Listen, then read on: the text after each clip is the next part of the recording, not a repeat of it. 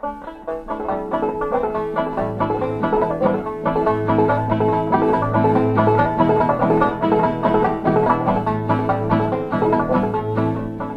I used to be a rounder, I've been around this town. Oh, I used to be a rounder, been around this town. I've courted pretty Polly, I've been all around. Oh, word is pretty Polly, oh, yonder she stands.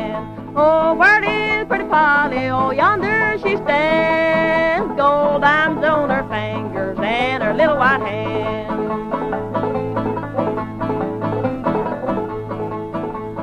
Polly, pretty Polly, come go along with me. Oh, Polly, pretty Polly, come go along with me. Before we get married, no more pleasure can we see. Oh, I led her over hills and valleys so deep. I led her over hills and valleys so deep. And then pretty Polly, she began to weep.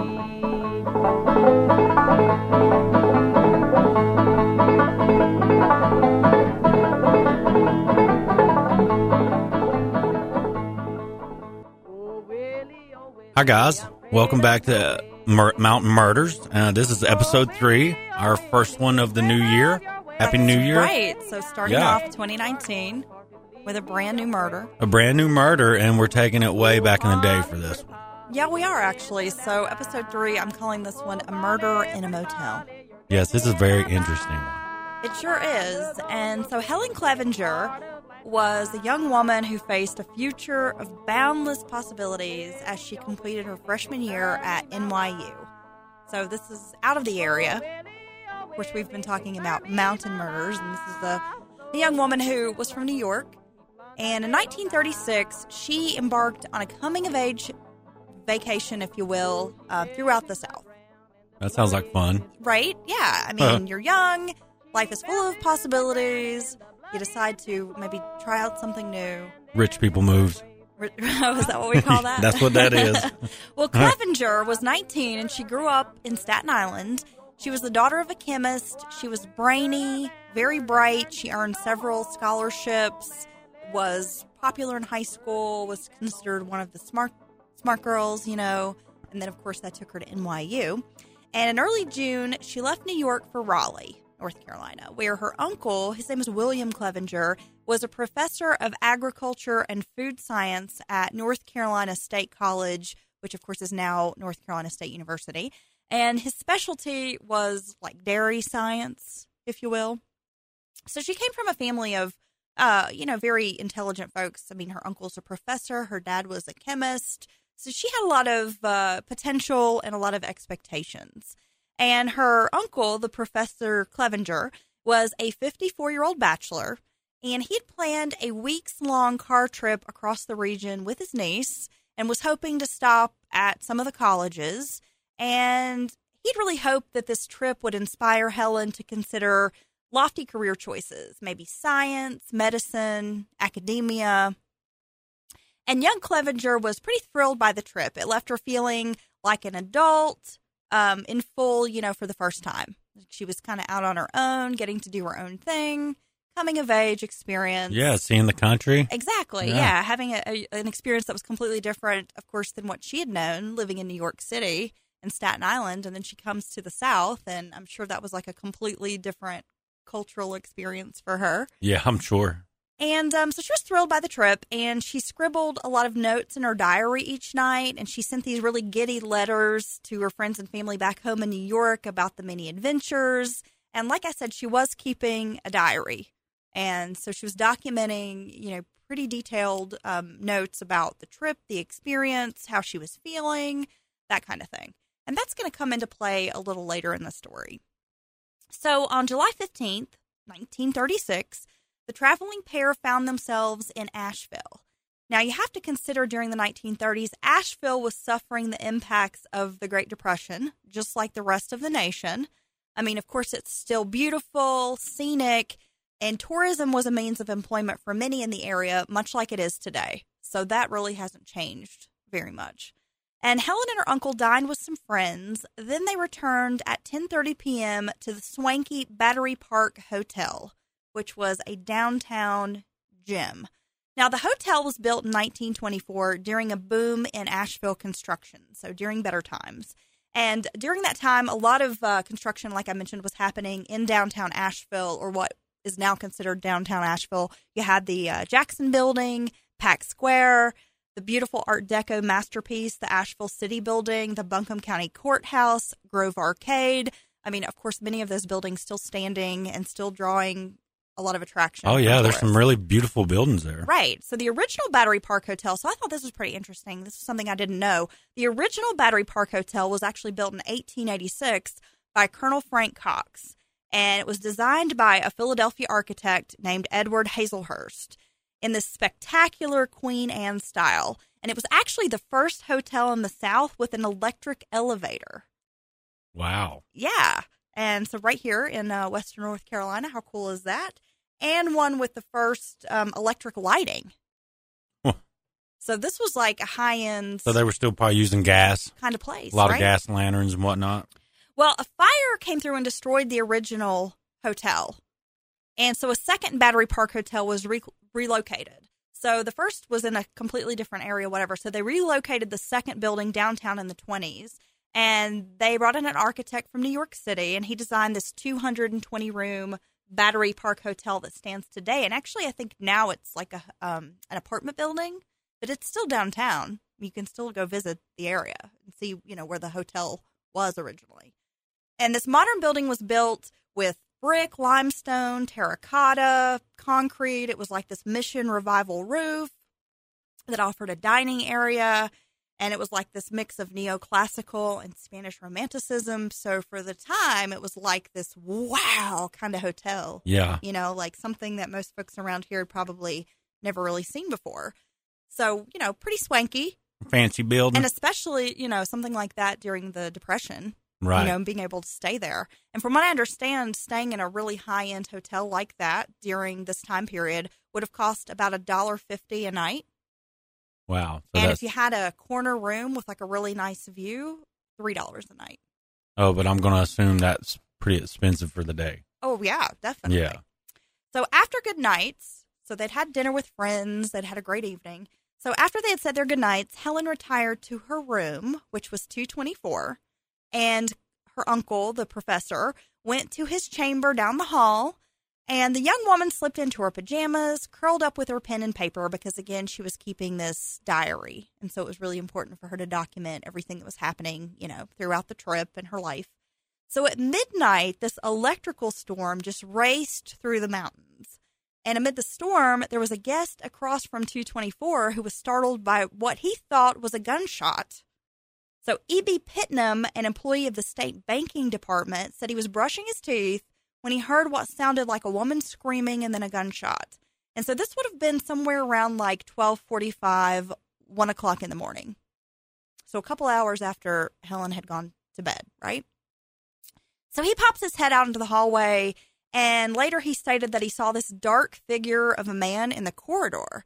But, you know, it was dark, the lights were out in the hallway because the storm was happening. Now, I don't think there was like a power outage, but maybe that's just the time they didn't have twenty-four seven lighting in the hallways. Yeah, you know, I'm sure. It barely, barely had lights at all. So Pittman rang the front desk, and Daniel Gaddy, who was, of course, a drowsy house detective, kind of came up, poked around, but decided it was like this thunderclap boom and went back downstairs. And I guess E B. Pittman actually had a conversation with this dark figure in the hallway. When he popped his head out of the door, he said, "Oh, I thought I heard some noise. I thought I heard maybe someone screaming." And the voice said, "Oh, yeah, I thought I heard something like that, too."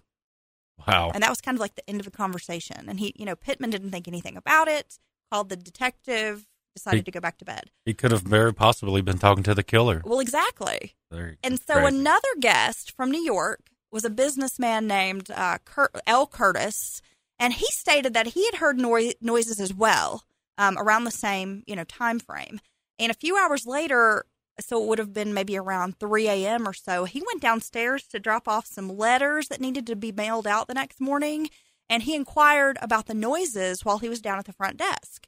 And the house detective, Gaddy, reassured the guests that he had checked on the noise complaint earlier, but it was likely just weather-related, probably just someone was frightened by the, the loud thunder, or maybe it was just, you know, the sound of the thunder, and maybe, you know, someone thought it was something more and not to worry about it. It had been checked out to go back to sleep. Not a big deal.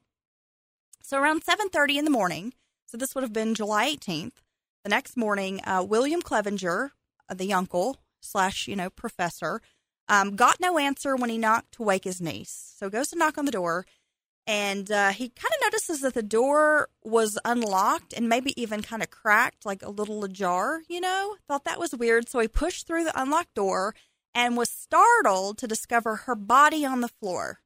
So her pajamas painted crimson with blood. She had a gunshot to her breast. Her face was disfigured from a pistol whipping, and a thirty-two caliber bullet casing lay by the body. Oh, my God. Yeah. Could you imagine finding a family member like that? Well, Clevenger later would say, and, you know, it was recorded in uh, police notes, that he said it was awful, just awful, as you can imagine. And so, you know, your young niece comes to visit you. She's in your care. She's entrusted, um, you know, in your care by her family. And something like this happened. I mean, that That's has to horrible. be devastating, but also you would feel such immense guilt. Yeah. Right? Like, yeah, what if... You're supposed to be taking care of her. There's always the what if when something like this happens. Exactly. What if I had stayed with her longer? What if I had went earlier? You know, crazy. Beat yeah. yourself up. So some hotel guests were scrutinized as an investigation began, and several potential suspects were detained, including the professor and Gaddy, the house detective. Mark Vollner was a German-born violinist who lived in Asheville, and he was even held for several days when it was learned that he had took a date to the Battery Park Hotel that night. But all were soon freed, and police had concluded the murder was an inside job. Dun, dun, dun. I feel like we need a sound effect for that. So apparently there were these twelve keys, which were like skeleton keys, you know, that opened any room in the hotel. Right. And so eleven of those keys were accounted for and assigned to employees. Um, and, you know, during the early stages of the investigation, everybody who was assigned a key had their key. But then suddenly, at some point, this twelfth key was discovered.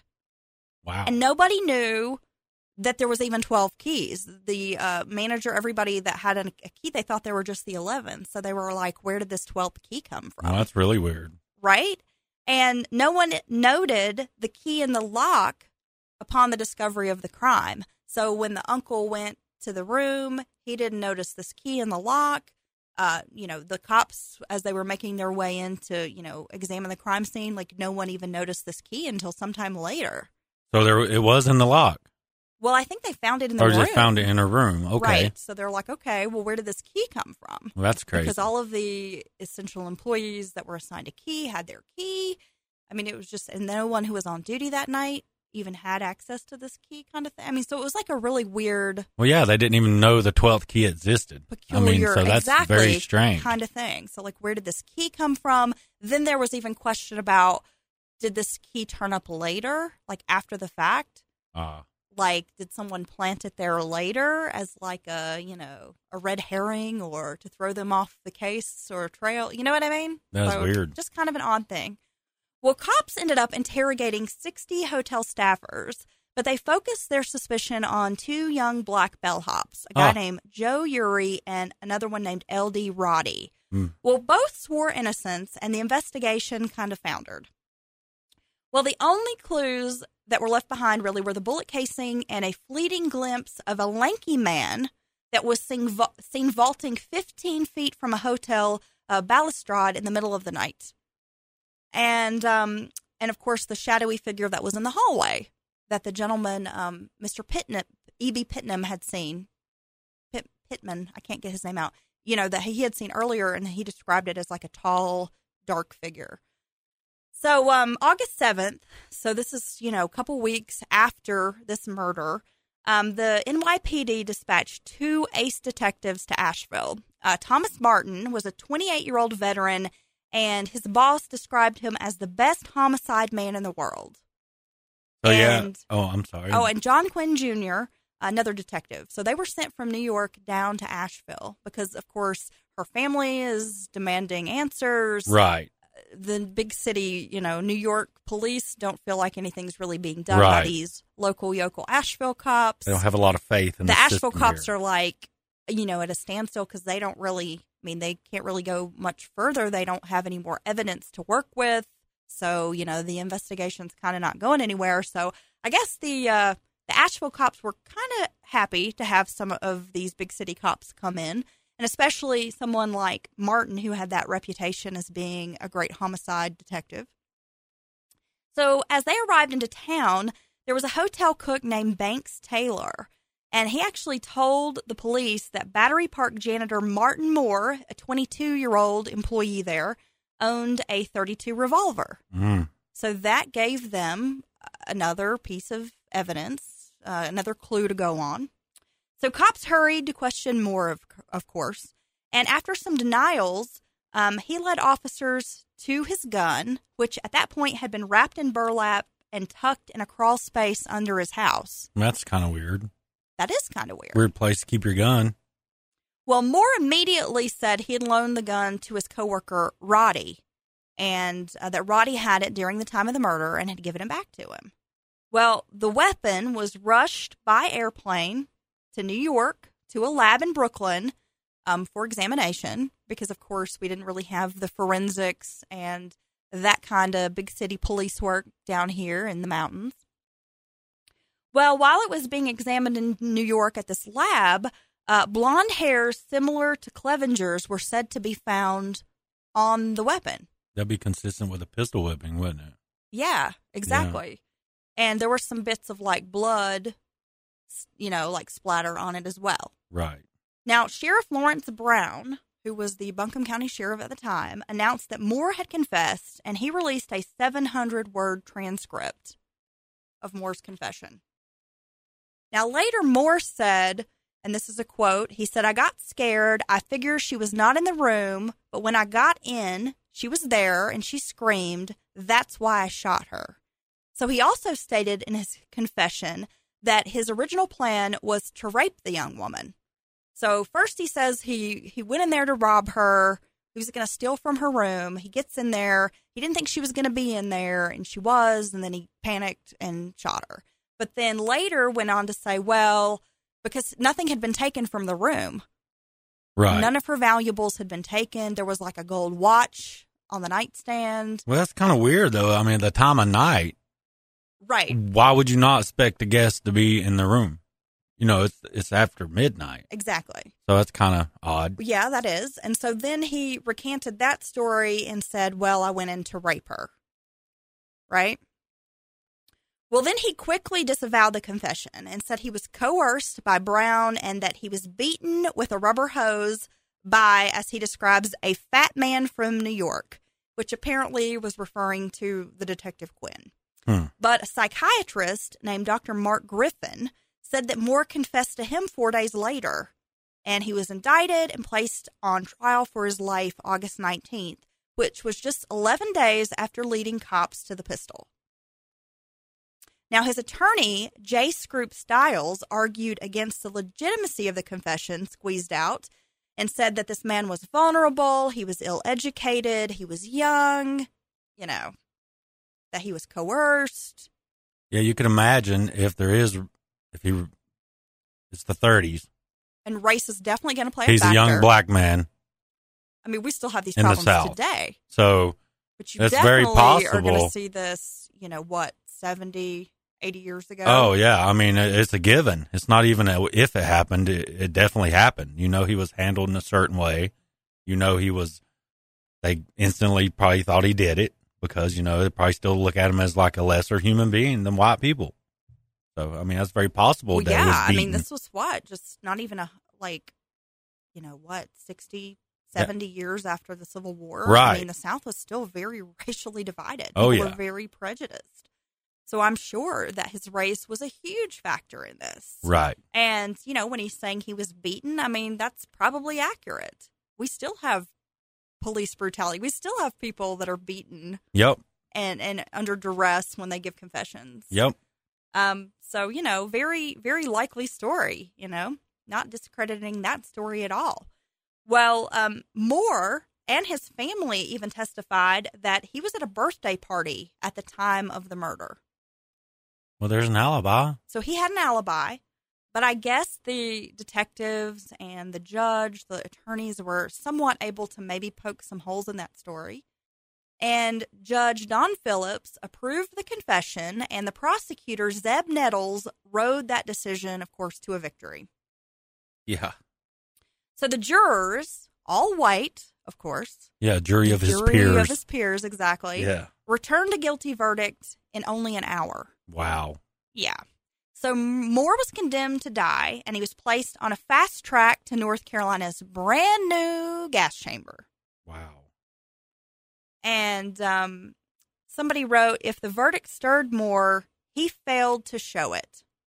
That is what the uh, court recorder wrote, you know, as he's being sentenced and the verdict is hand- handed down, his sentence is handed down.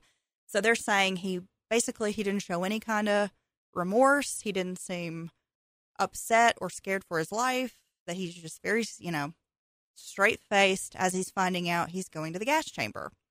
Well, an appeal was brushed aside because Attorney Stiles missed a court-mandated deadline that came just two weeks after the trial. Wouldn't that be poor counsel or, you know, being misrepresented or misrepresented?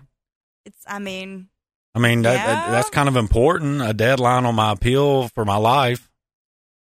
I mean, I don't know, but this was, again, back then. Well, yeah, I mean, I'm sure this attorney was like, you know, this is uh, swift justice. He's a black man in the South. For all we know, he could have been getting blowback for representing the guy. I mean, you never know, right? So the N double A C P, which had monitored the trial and declared it orderly and apparently fair, had second thoughts. So initially, the N double A C P said, okay, this is this seems legit. We're not going to get involved. But then later had those second thoughts, and they created a campaign to try to save Moore's life. But I guess the end came before the group made any progress on trying to overturn his sentence. So on December eleventh, now keep in mind, this murder happened in July. Wow. So here we are, what, five months later? Yeah. Not even quite a full five months later. December eleventh, nineteen thirty-six, Moore was executed in the gas chamber in Raleigh. And from what I could find in some details, it said that it took him about twelve minutes to die in that gas chamber. Wow. Which seems like a while. Uh, yeah. And uh, so apparently he had no appeals. No appeals. He had the one trial. Jury deliberated for an hour, a jury of his peers, an all-white jury of his peers, which is a joke. And then, uh, what, less than five, around five months later, he's in the gas chamber. Well, and if you think about it, I mean, the only evidence the police really had to tie him to this murder was the gun. Right. Which he did have in his possession and did have, apparently, the blonde hairs that would have gone along with a pistol whipping. And, uh, you know, they said, well, it is a thirty-two caliber. It's a thirty-two gun. I mean, it was like, that's really kind of the only smoking gun they had. Why do you keep the gun? But even if you, well, I mean, it's like, okay, he's saying he loaned it to someone and got it back. Well, that makes sense. I mean, that, okay, maybe, you know, he got this gun back, but why would you put it in a burlap sack and hide it under the house? That's uh, the part that I find so weird is that there's a lot of stuff here that makes me think, well, maybe they got the wrong man. Right. But then when you find that, and he led them he to knew the gun, gun was there. That was under the house. I right. mean, that part's pretty strange. It is strange. Maybe. Because if he didn't know it was under the house, then you could say, arguably, well, maybe he did lend it to someone and they were framing him for this murder.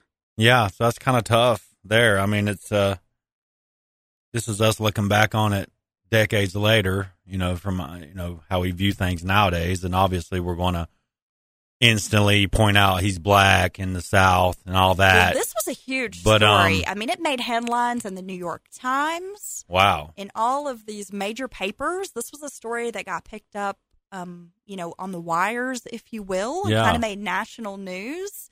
This young, blonde, beautiful college student who was very smart, scholarship winner, Does that um, sound familiar goes, to the sensationalized murder stories nowadays? Yeah. I mean, isn't this, that funny? You know, small town of Asheville, which yeah. had um, notoriety for being like a touristy spot. Right. Um, at the time, uh, the Grove Park Inn was only about, what, ten, fifteen years old. It was this resort destination. You had famous people like F. Scott Fitzgerald and his wife hanging out in Asheville and right. visiting these resorts and spas. People were coming here for the healing you know, right. area, which we get a lot of that today. Yeah. So, you know, it was a, a big deal. And um, I was actually reading some interviews with local people um, who remember this story. And there was one gentleman, uh, Booker T. Sherrill, who um, I guess is kind of a, a known person in Asheville. He gave an interview um, years ago where he talked about being an employee at the Battery Park Hotel when this happened. Wow. And he is, of course, a black man. And he said that he was off, I guess, at the time that this happened. He actually was getting married, like the weekend or whatever of this murder. And so he was off getting married, and that he remembers, you know, the talk, the interview. Um, and he said he honestly didn't think Moore was guilty. He said he just didn't think the guy had the mental capacity to do something like this. And that there was speculation that the owner's son was involved. Oh, wow. And I couldn't find anything else about that. But, uh, of course, here we are, you know, what, eighty-some years later? Yeah. So, it's tough. You know, it's, of course, hard to find those details. It but, seems like you'd have to be an alpha male type of person, personality, like a real, you know, to do something like that. Because well, that's and, pretty violent. Well, and what's the motive? I mean, that's and the what thing is that the motive? When I'm looking at this case, I mean, with a lot of these, you can kind of see a motive. I mean, we talked about the the Nance Dude case last episode, right? And I feel like her motive one is, you know, I don't think she was working alone. I think no, she had help. And two, I think it was an act of desperation. Right. You know? Couldn't take care of the kid, or the I mean, parents like didn't you, want, the dad didn't want the kid. And a lot of times you're like, okay, what is the motive? I right. mean, and this is not like a serial type of murder where um, Martin Moore, if he truly were guilty, had gone off and murdered several people and she just happened to be a victim of circumstance or opportunity. Right. I that, mean, whoever did this had to get this key. They obviously had to kind of plotted out. They had to know ahead of time. She's this young single female. She's staying in a room alone. Right. She doesn't have, I mean, because there was even talk about, you know, she kept this very detailed diary. And I said that will come in later to play. Well, she'd kept this very detailed diary. And of course, cops thought, well, maybe she had some kind of late night date. Maybe she had been in town for a day or so. Maybe she had met someone. Yeah. Maybe she had invited a, a gentleman caller, perhaps, up to her room and didn't want her uncle to know about it.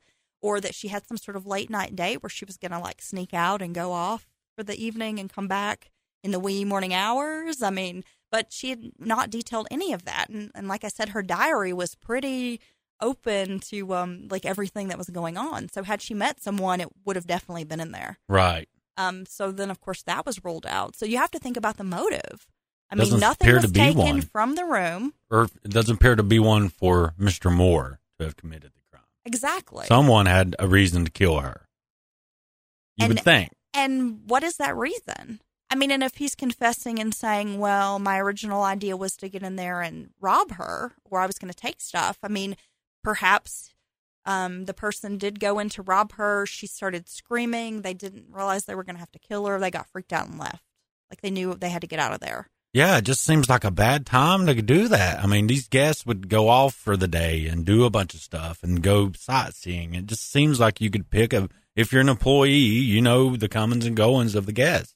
Middle of the day when they're not, or you seems like you'd pick when you know they were for a fact not there. Well, exactly. And she had just returned. They went to, to yeah. bed at ten thirty, and they had just returned from being out for several hours with right. friends out having dinner on the town. And it's late. I mean, why so, would you not expect someone to be in the room at that time of night? Yeah, so I feel like That's the robbery weird. motive is definitely mm, questionable. And then when he recanted that confession and said his original plan was to rape her, I mean, that honestly makes more sense. But then you have to factor in all of these other things, like was his confession coerced? Right. Is it reliable? Um, right. Obviously, race, I think, had a huge factor. He was you know, fast-tracked. There's no doubt about that. No appeal. I mean, how is that even legal back then even? I know. No, just uh, your your lawyer misses a deadline on some paperwork, and you get no appeal. And five around five months later, you twelve minutes to die in a gas chamber. The whole thing is just very um, questionable. And, of course, we are not going to solve the case today, but um, I just find all of that so interesting. Yeah, it And is. So, like I mentioned, this fellow, Booker T. Sherrill, who had worked there, an employee, and he says, you know, I remember when this happened, and I don't think Moore did it. And there was talk about, like, the manager's son, the owner's son had done this, you know, blah, blah, blah. Um, he also said that, um, you know, this was a murder that really rocked Asheville for another eight to ten years. I mean, wow. He said people were still talking about this, like, you know, a decade later. Oh, remember that girl who was murdered at the hotel? And yeah. He said that for a while they even, like, blocked off that second floor, and they weren't letting people stay there. Wow. And that once they even opened up the second floor to that hotel, that they wouldn't rent that room out. That that room was off limits for, like, years. Wow. Yeah. And, of course, doing some digging online, um, there's alleged rumors, of course, that the hotel is haunted oh, because yes, of this of murder. Course. Well, what I thought was pretty interesting is that uh, there was, um, you know, back in the uh, day of the thirties and forties, there was a, um, what do you call it, a radio show that would come on the, um, that would come on, you know, the air. And uh, it was like a true crime kind of show. So even back in the day, people were interested in true crime. So we're we're nothing new. No. Nope. As they say, nothing new under the sun. And there was this radio show called True Detective Mysteries that was a hugely popular radio series that was based on True Detective magazine. And it was later even sponsored by Listerine. Oh. So it was like a big deal. Yeah. Well, in nineteen thirty-seven, so... Um, July nineteen thirty-seven, which was just, you know, about a year after this case had uh, had been in the news and been a big, big story, um, the True Detective Mysteries actually did a show, an episode on the Helen Clevenger case. And so if you go to YouTube, you could pull up this True Detective Mysteries show and you can listen to this old radio broadcast. Of course, it's classic Golden Age radio, crime drama. Um, you can definitely tell it's from A M radio. And of course, I've worked in radio, so I can tell you, you know, what A M sounds like. It's a little, little crunchy. Huh. And so if you go pull it up, you can listen to the story. It's really interesting, but uh, it's hard, you know, some of it's hard to understand just because it's so old. Yeah, I bet. But there again, it's like they even had a true crime broadcast of the story in nineteen thirty-seven. So, I mean, this story was a big deal. That's pretty wild. I can't believe I've never heard of it. I know, right? And so when you're digging around into some of these Appalachian, Western North Carolina true crime stories, um, Helen Clevenger case, not something that's probably going to pop up right off the bat. Right. But if you do some digging, you can find some of these really interesting murders. And that's why we, of course, are doing this show, because we want to uh, tell folks about some of the deep, dark mysteries here in the mountains. And there's a lot of them. The more we look, we find one, uh, or looking for one, we'll find two others. Yeah, that's true. So there's a lot to come. And uh, we have some in the works that are pretty grisly, pretty vicious murders. And so we'll keep working on those. Of course we will. Yeah, and so get them ready. Let's tell them a little bit about how they can uh, sign up or join us or yeah. check us out. You can find us on Apple Podcast. You can find us on Spreaker dot com, on the SoundCloud app or at SoundCloud dot com, and, of course, Facebook and Twitter. And all you have to do is keyword search Mountain Murders to yep. find us there. And you'll find us right there. We're also on Patreon. And, uh, you know, if you feel compelled to throw us a couple of bucks to help out with the show, uh, people seem to have this great idea that if you do a podcast, you're, like, rolling in money. Oh, and that's simply not true. No, and we would like to uh, kind of keep it ad-free. Yeah. So well, we would, would like cool, to do that. But being able to uh, have a couple bucks, I mean, that helps with, like, the hosting, you yeah. know, and, and that kind of thing. But um, and it also helps us just to be able to put more effort into researching some of these cases and hopefully bringing some more that you've never heard before, like yep. this Helen Clevenger. I mean, I'm from this area. You've lived here. this is a story that I had really never heard of. So no. It was a big surprise when I started digging. And the interesting thing, too, is the newspaper articles that I found, there's a lot of photos, and we're going to post some of those as well uh, to kind of go along with the podcast. And you can find some of those on uh, Facebook and Twitter. Yes, that sounds awesome. Well, until next episode, Happy New Year. Yeah. twenty nineteen, it's going to melt our faces off. Yes, it's going to be awesome. It's going to be a really calm year. We're going to bring you all the murders. Yes, it's going to be a bunch of grisly tales coming your way. Exactly. Well, Dylan, as always, you're the best husband. Thank you. Oh, yes. Thank you, Heather, With- for being a, a lovely murder-loving wife. Thanks. I know. Yeah. Without my impeccable research and your golden, I don't know, color that you bring to the show. Yeah. I'm just the everyday guy. Point of view coming. And we love it. So anyway, thanks again. And we'll be back soon with our fourth episode. And it's guaranteed to send a little chill up your spine. Oh, yes. It's going to be a doozy. Okay.